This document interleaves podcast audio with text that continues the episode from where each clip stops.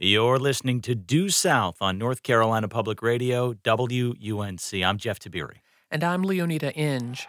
Ladies and gentlemen, please welcome Paula Poundstone. Paula Poundstone is that comedian that pretty much all of you are familiar with. Her name, of course, is Paula Poundstone, everybody. Paula Poundstone. You've heard her for years on N P R's Wait, Wait, Don't Tell Me. It's Paula Poundstone. It's Paula Poundstone.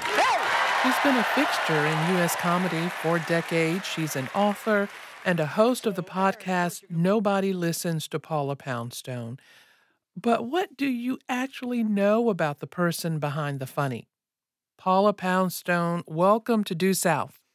Well, thank you so much. You know what? That name, Leoneda Inge, is, that should be in every mystery novel there you ever think so? Is.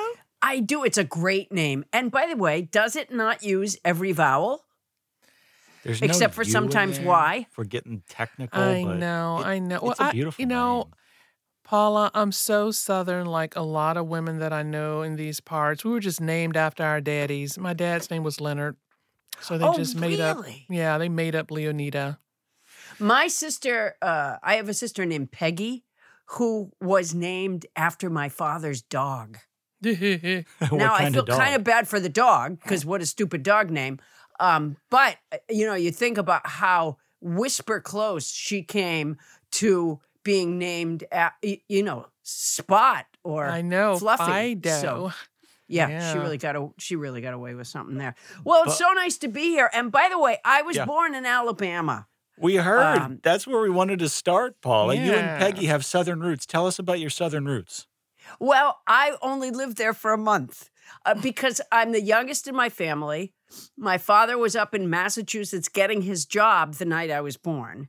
And uh, so a month after I was born, they moved up to Massachusetts. So I was raised by Southerners uh, in New England. And we used to vacation in Alabama. I'm, I mean, I'm, you know, I spent time there uh, because it's where my, it's because it's where my mother's family was.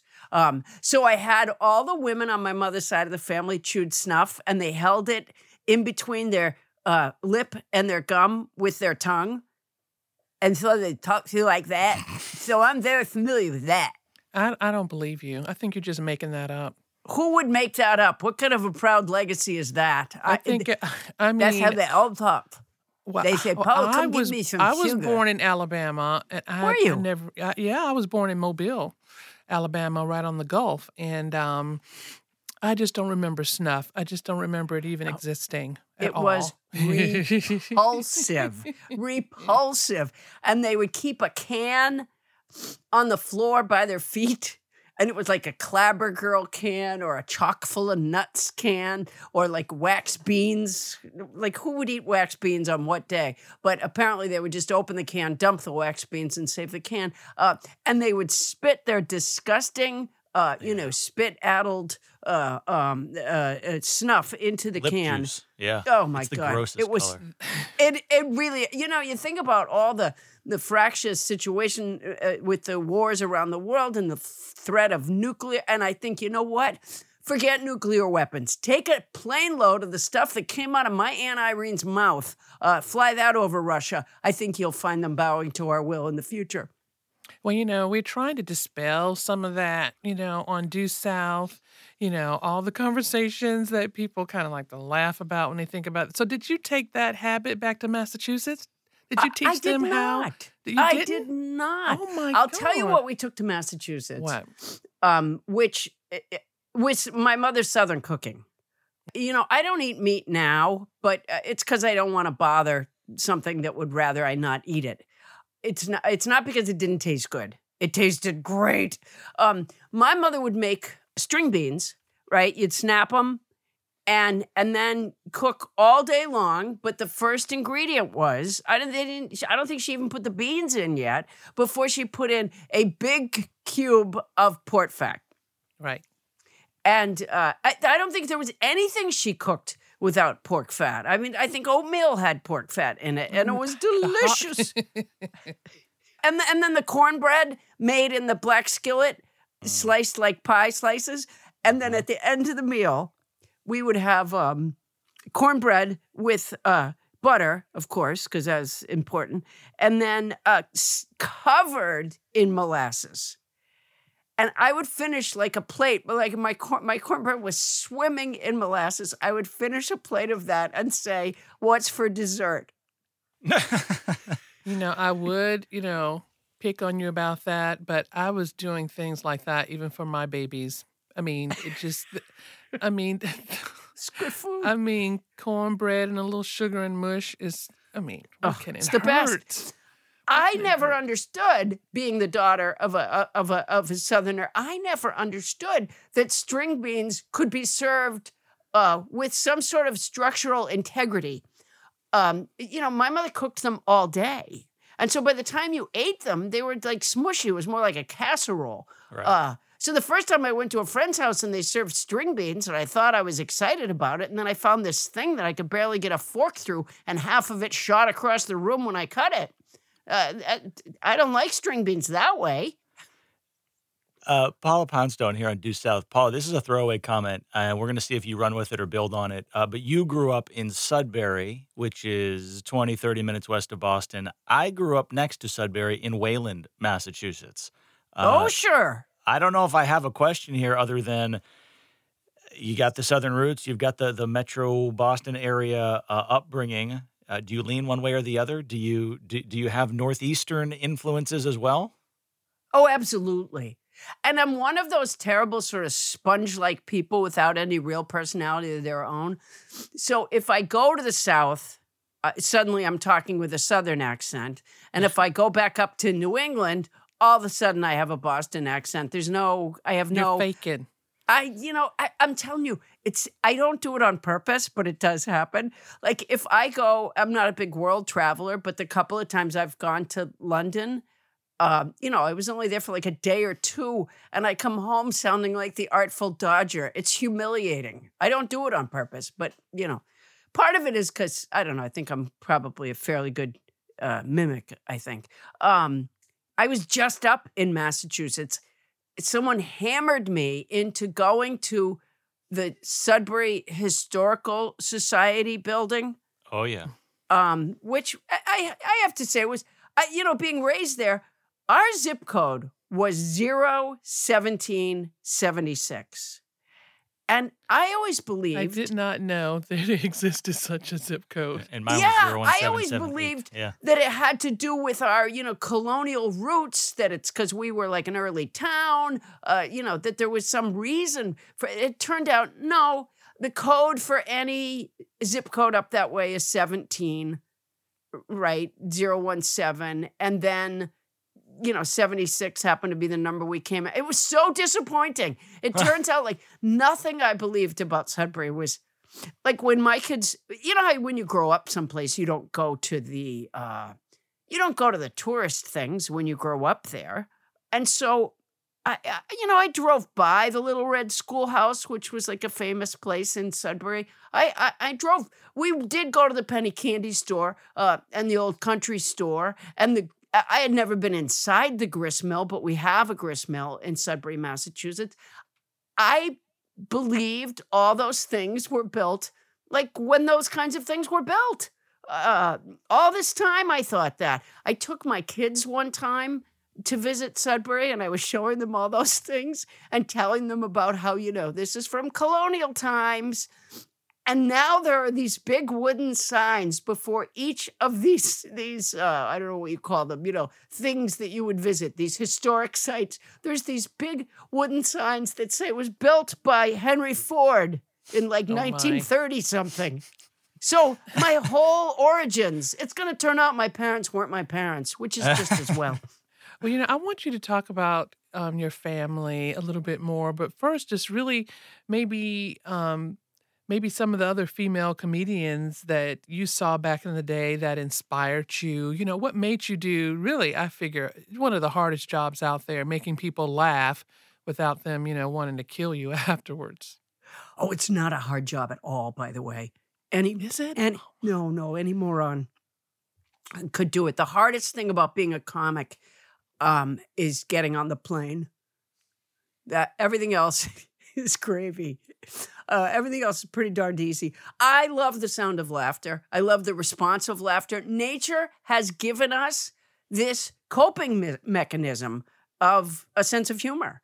Uh, I'm I'm not sure that we're the only species that has it. I've I've seen raccoons that I think have it.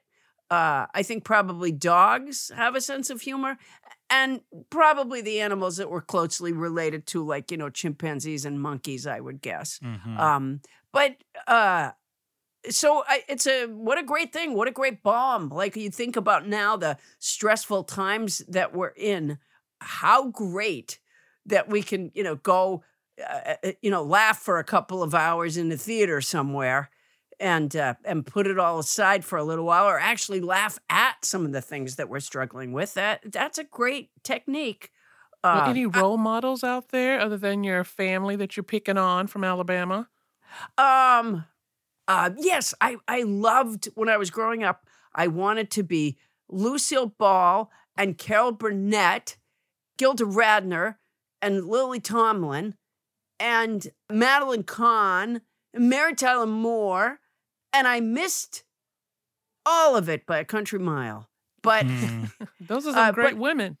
They are great women. But I'm very lucky that I get to do the job that I do. I mean, I wasn't really familiar with stand-up comedy when I was a kid, because when I was growing up, A, there were only three television stations, and B, um, you know, there was only one late-night television show, which was uh, The Tonight Show. And it was on late at night, and my parents didn't really enjoy my company well enough to keep me up that late. Uh, so I, you know, I didn't see stand-up comics uh, in the beginning part of my life. I saw comic actresses.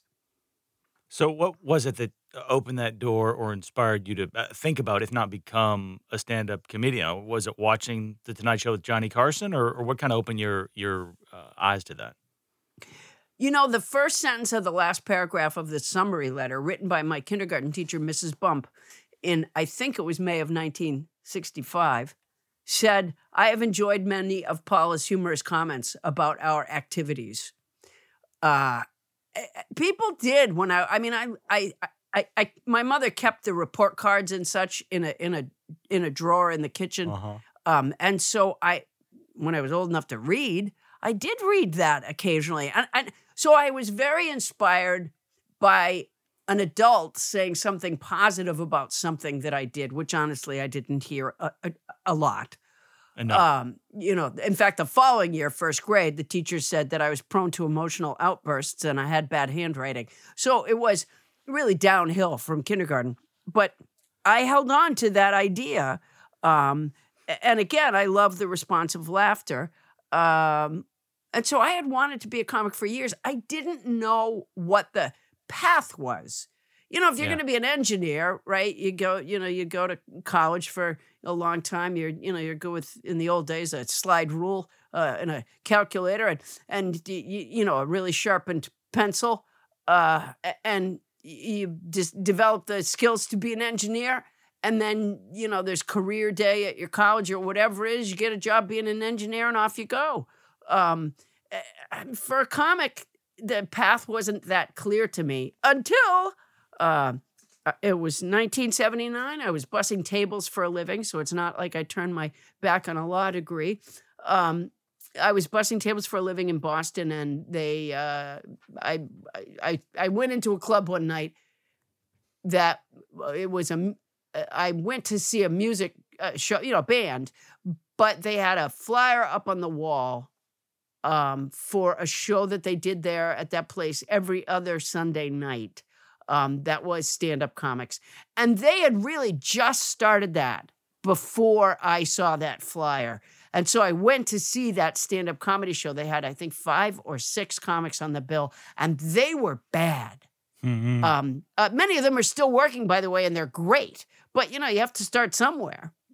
And so the first time you go on stage, guess what? You're not that good. Uh, so uh, when I saw these mostly really bad comics, I thought to myself, yeah, I can do that.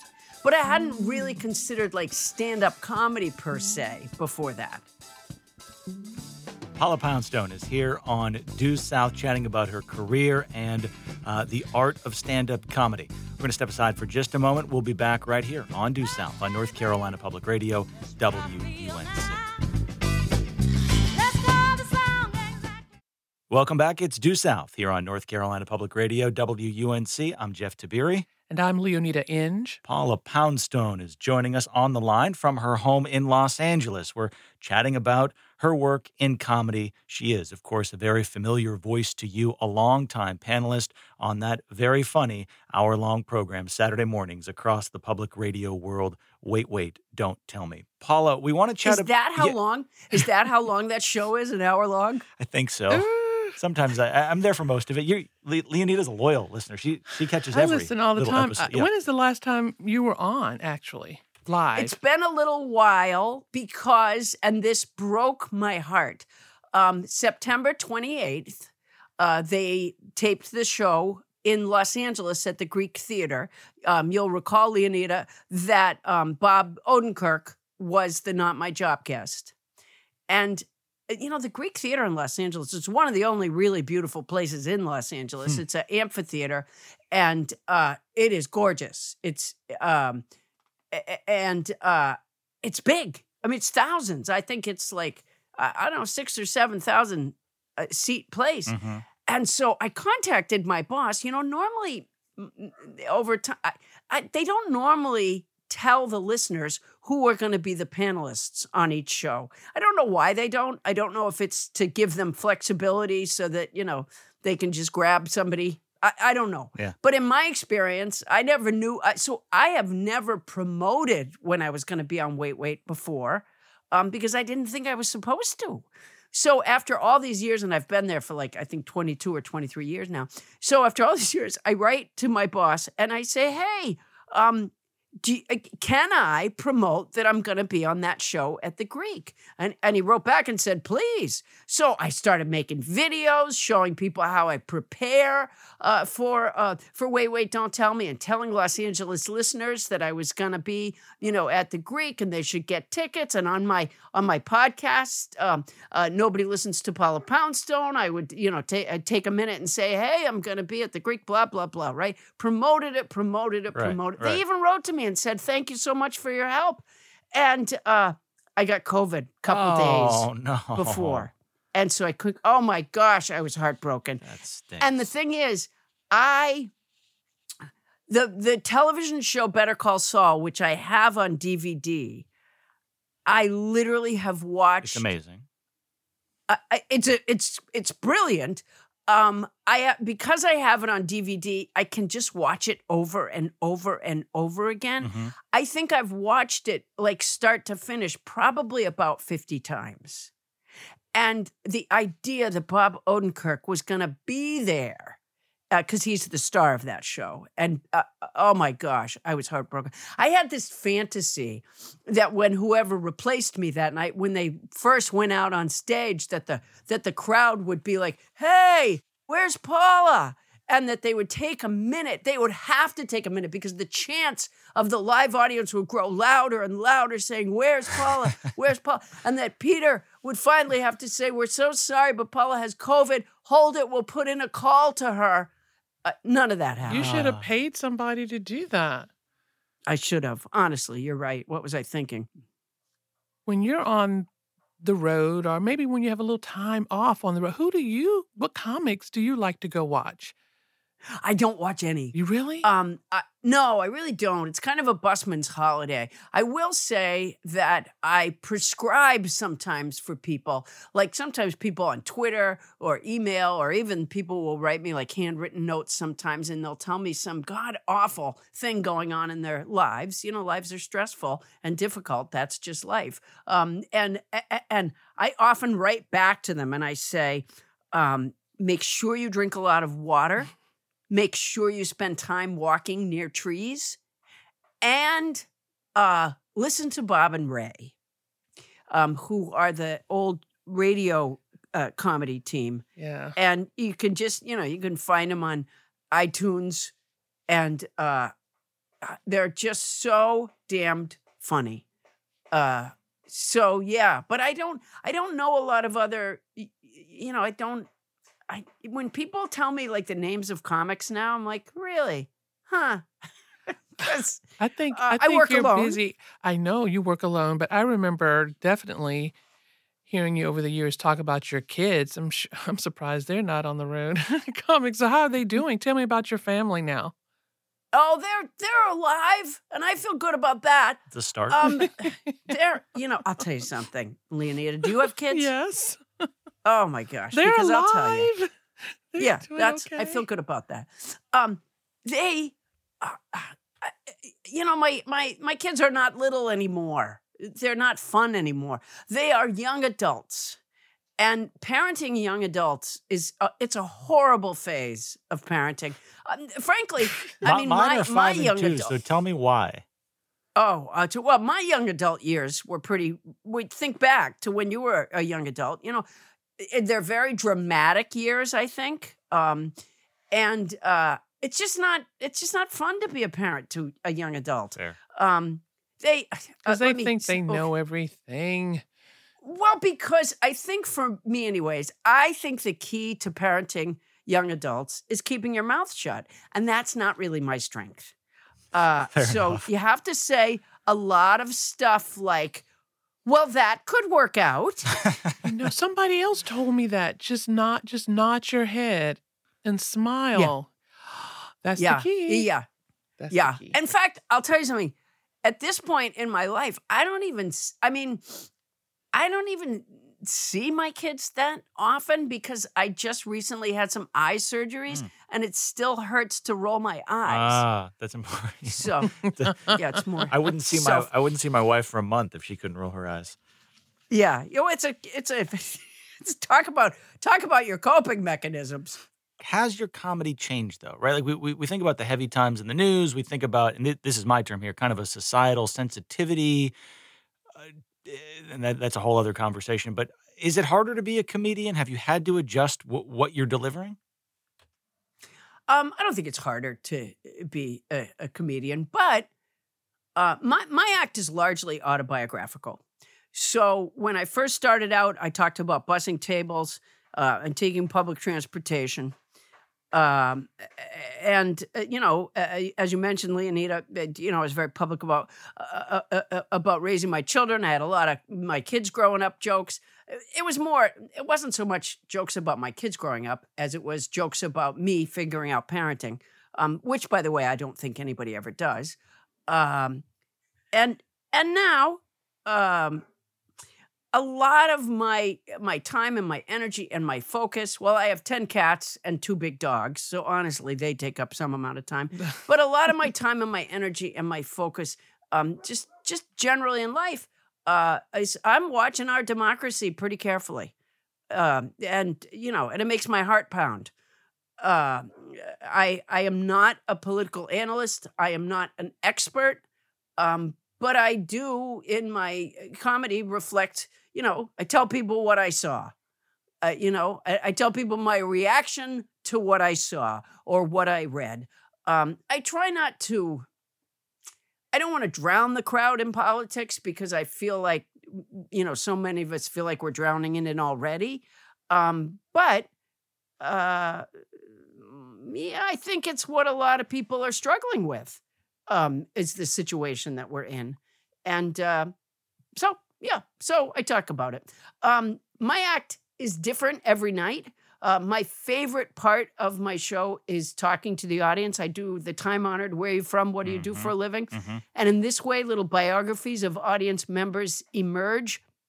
And I use that from which to set my sails. Somewhere in my head, uh, there are forty-four years of material floating around. And I always tell people, mm. I feel a little bit sometimes when I'm on stage, like I'm in one of those um, amusement park uh, mm, arcades where they have the the glass booth and you go into it and they blow paper money around and whatever you can catch, you can keep. You're going to do I that at your show? I know oh that's God. What the inside of my head looks like. you, you know, yeah. Like if somebody tells me, for example, Um, I don't know if somebody uh, tells me that they uh, that they're a teacher Uh, if they tell me that they're a substitute teacher, that they're a teacher, you know, then I, I might tell a story from me growing up. Mm-hmm. And, uh, you know, it, my my eighth grade Spanish teacher, um, Miss Delorme, who became Miss Loftus, and I think probably quit the year after she had me. Well, Paula, um, are you are you the kind of comedian um, who says no cell phones, no videos, no pictures, you know, from the audience? Are you one of those? No. Okay. Uh, no. Um, I don't, you know, I don't think there's, I don't think anybody's going to find a lot of bootlegged Paula Poundstone uh, videos on the online. I'm not too worried about that sort of thing. Um, no, in fact, I mean, it's not like I tell anybody to take their, take their, their camera out and film me, but no, I don't generally. Every now and then the theater will have those rules and they, they might make such an right. announcement, but right. I don't, I don't really think about it. I, plus I figure it's probably in the end, um, a good thing, uh, you know, to have people, you know, to, you know, to have people circulating some little bit of what you right. do, or little. I mean, if it was a, if it was a horrible image, uh, one time years ago, I was on a radio station. This is a long, long time ago. I, I was uh, I was on a radio station, and someone faxed the radio station. It was a morning show. Someone faxed into the radio station a picture that they had taken of me on an airplane. But the thing is, I was not the subject of the photograph. They had taken a picture of someone else. And later when they were looking at the picture, they went, wait a minute, isn't that Paula Poundstone right there? Uh, uh, and, you know, it was it was me on an airplane. It was with my mouth hanging open and my head leaning on the window, and very unflattering. Uh, so that sort of thing I'd like to put a stop to, but now I just put a blanket over my head when I'm on the airplane. So if you go on an airplane and you see someone with a blanket over their head, it's probably me. She has been a comedian for forty-four years, as well as a panelist on Wait, Wait, Don't Tell Me for more than two decades. And this Saturday, she is performing at the Carolina Theater of Durham. Thanks so much, Paula Poundstone, for joining us here on Due South. It was great talking with you. Thanks so much. I'm Jeff Tiberii. I'm Leoneda Inge. This is Due South on W U N C.